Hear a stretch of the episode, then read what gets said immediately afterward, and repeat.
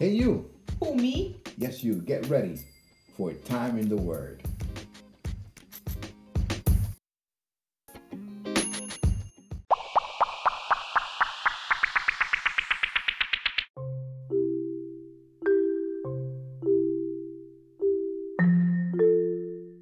Yes, Jesus loves me. Yes, Jesus loves me. Yes, Jesus loves me. For the Bible tells me so. You know, it's amazing to know that God loves you, God loves me, God loves us. And He demonstrated His love by sending His only Son so that through Him we may have salvation. And He is called the Lamb of God. The Lamb of God, one who is given to mankind as a sacrifice to pay for our sins, to pay and cover us with His precious blood so that we can be forgiven, so that we can be redeemed. So in today's it's time for the word. We're going to be looking at John chapter 1, verses 29 to 34. And we're going to be looking at the Lamb of God. So we're going to be covering that topic on today's Time for the Word Sunday edition. Let's go.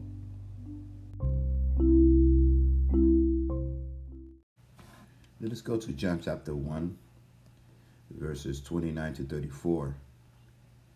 And we're going to entitle this one as The Lamb of God. The Lamb of God. Now let us read. Follow me to John chapter 1, verse 29 to 34. The next day, John saw Jesus coming towards him and said, Behold, the Lamb of God who takes away the sins of the world. This is he of whom I said, After me comes a man who is preferred before me, for he was before me. I did not know him, but that he should be revealed to Israel. Therefore I came baptizing with water. And John bore witness, saying, I saw the Spirit descending from heaven like a dove, and it remained upon him. I did not know him, but he who sent me to baptize with water said to me, Upon, you, upon whom you see the Spirit descending and remaining on him, this is he who baptizes with the Holy Spirit. I have seen and testify that this is the Son of God. Father God, bless your word in the ears of your servant. Bless your word in the ears of those who are hearing your message. In Jesus' name, amen. So we are studying the book of John, and this is our third Sunday. We still are in chapter 1. So we're looking at verses 29 to 34. And we have entitled this one, The Lamb of God. So let us begin. It says, The next day John saw Jesus uh, coming towards him and said, Behold, the Lamb of God who takes away the sins of the world. We have learned that John the Baptist has come and he has been baptizing the people of Israel as a demonstration of purification. The people were recognizing that there was a move of God, and this move of God was driving Jews to be baptized, something that only those who were converting to Judaism would do. So they were curious, the Pharisees, the Sadducees, and the religious elite were curious as to what John the Baptist was doing, calling the people basically to repentance. We are the children of Abraham. What do we need to repent of? There's promises upon us. We have the promises of God. We are the chosen people of God.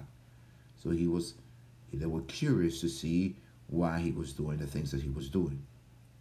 So after that, we now we have John the Baptist and he sees Jesus Christ and he calls him by the name the Lamb of God. He says the next day John saw Jesus coming towards him and saw him and said, Behold the Lamb of God who takes away the sins of the world.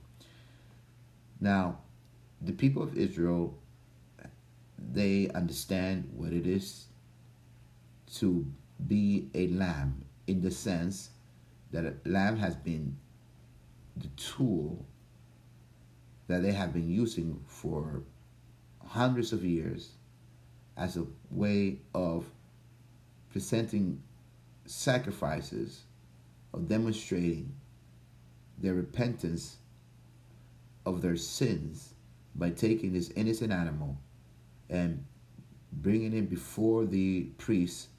And the priest will prepare it, take his life, burn it, present it as an offering unto the Lord as a demonstration of sin. In other words, the lamb that was that was being prepared and ultimately sacrificed was a demonstration of the seriousness of their sins, the seriousness of the sin committed before a holy God. Now, if we consider in the book of Exodus, chapter 11, we have the people of Israel ready to exit the land of Egypt, where they have been enslaved for more than 400 years. And now, in this last uh, day, this day before the great exit, the people of Israel have been given instruction by God Almighty that they should take a lamb and that they should take the blood of the lamb and place it on the doorposts of their homes so that the wrath of God that was coming upon the land of Egypt may not fall on them. But notice that there is an invitation also as well within this. It is that if the lamb is too big for one family to consume, because they were instructed to eat the whole entire lamb and not leave anything. That they were to eat, they were to share this lamb with their neighbors if the lamb was too big. And the, and that and the, then the beautiful picture here is that you will have the, the neighbors in the home of the individual that has the lamb. They will take his blood, place it on the doorpost as a sign to God that this house is covered under the lamb blood, that they have obeyed the Lord, and that a sacrifice has been made, and that this family has consumed the lamb. But if but this family can also be composed of neighbors. So my neighbor can be my family under the lamb's blood. That is the message of the gospel. Now we have, we fast forward and we see John the Baptist identifying Christ Jesus as that lamb. The lamb that comes to us not from our fold, but it comes from the fold of God. God has given this lamb to us from his own fold. Notice the lamb of God, not the lamb of so and so, but the lamb of God. And God came to us as Lord Almighty and has presented to us the sacrifice that we are to offer, and that is his one and only Son, his one and only Son, the Lord Jesus, as the Lamb of God. We'll be right back with It's Time for the Word Sunday edition. Welcome back.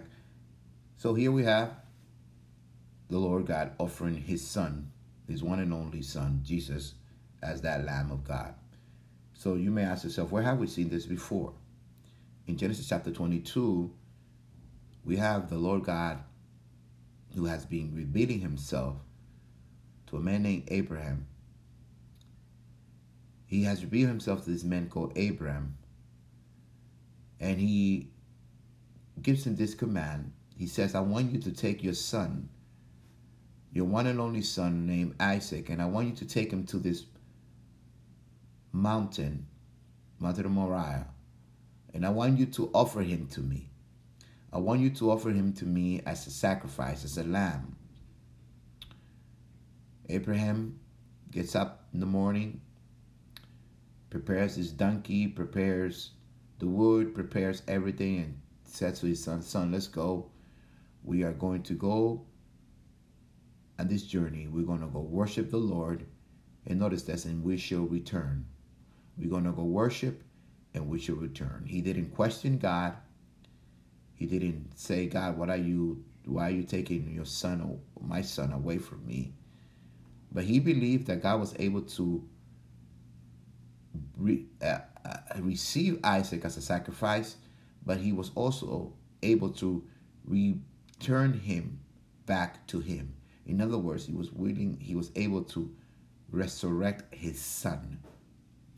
So they go on this three day journey and they finally get to the place of sacrifice. And Abraham places the wood on the back of Isaac. And they walk up the mountain together. Finally, make it to the hill. And where they're there, Abraham ties him up just so he would do a lamb. And then he takes the knife, ready to take the life of his son as a sacrifice to God in obedience. And the Lord God says, Behold, do not do it. And then he looks, and there is a lamb stuck in a thicket.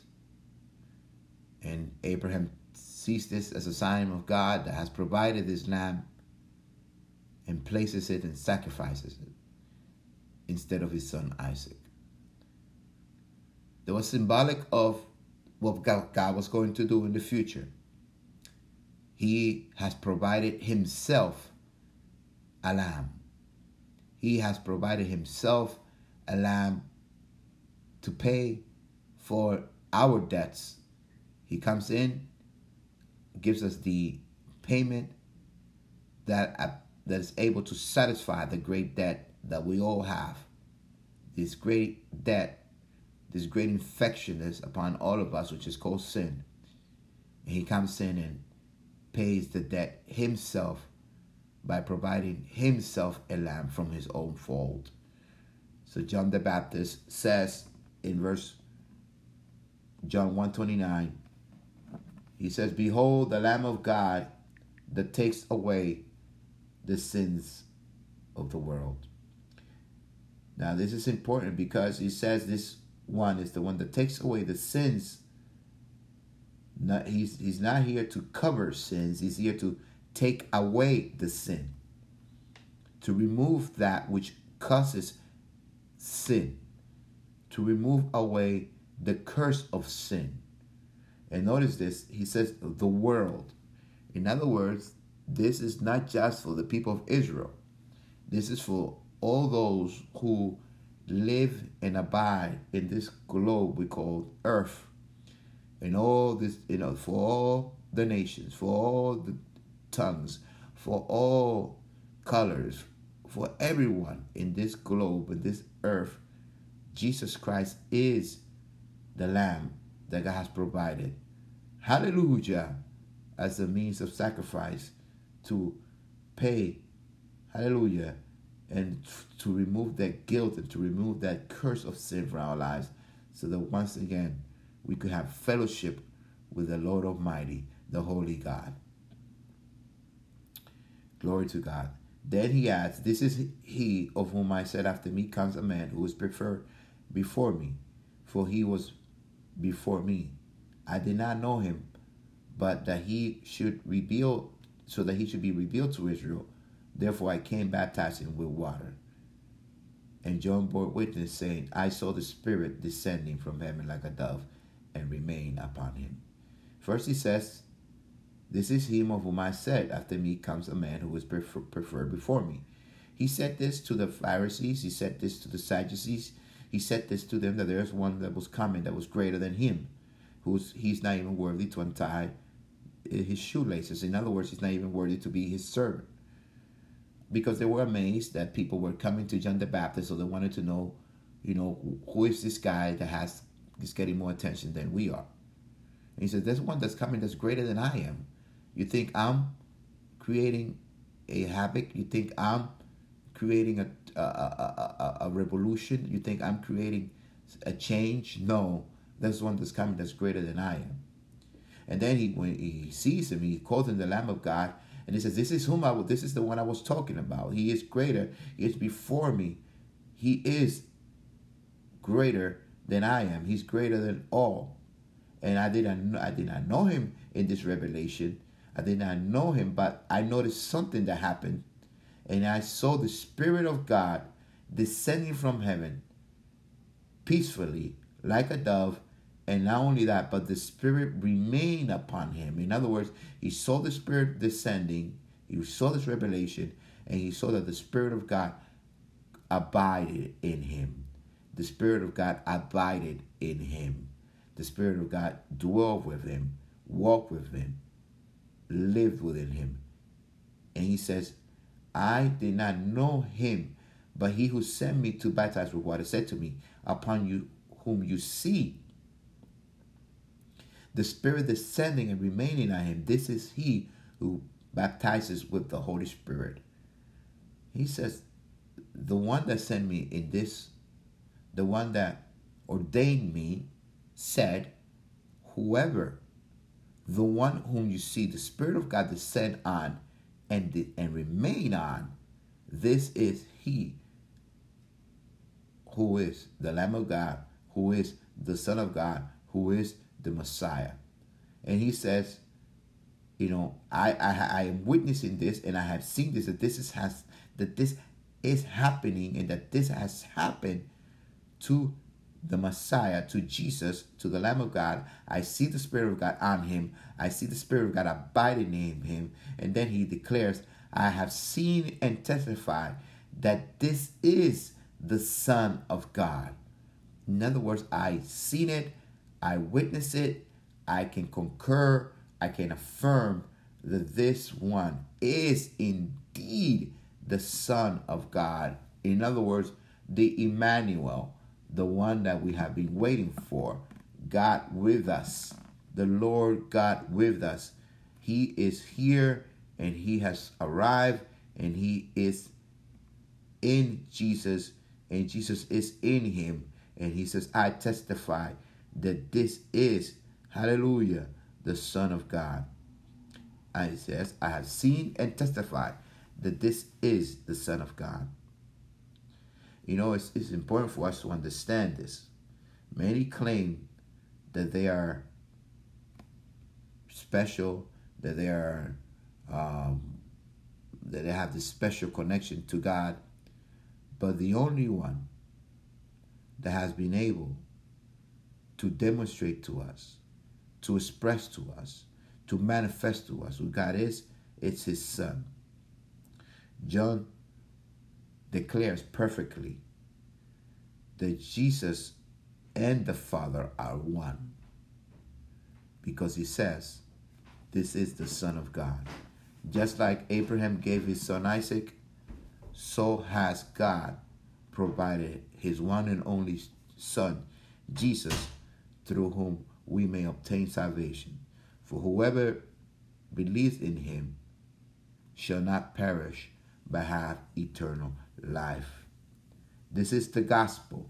This is the good news that God has provided himself the mediator, that God has provided to us a ladder between heaven and earth, just like Jacob saw, to connect us from this world to, to, to heaven. He has created a bridge of communication where we can go boldly before the throne of God and we can declare in the name of Jesus. We can pray in the name of Jesus. Hallelujah. And our sins will be forgiven. Hallelujah. And we will be restored completely. Now ask yourself have you trusted in Jesus? Or are you trusting in someone else? Are you trusting in Jesus? He is the only Son of God. He is the way, the truth, and the life. Give your heart to Jesus. Give your heart to Jesus, and you will not be disappointed. He is the one that God has provided. There's no other lamb. There's no other sacrifice. It is the sacrifice of Jesus Christ upon that cross of Calvary. It is the, sacrifice of Jesus, of whom the Spirit of God dwelt in and abides in. He is the way to God. He is the one and only sacrifice that God accepts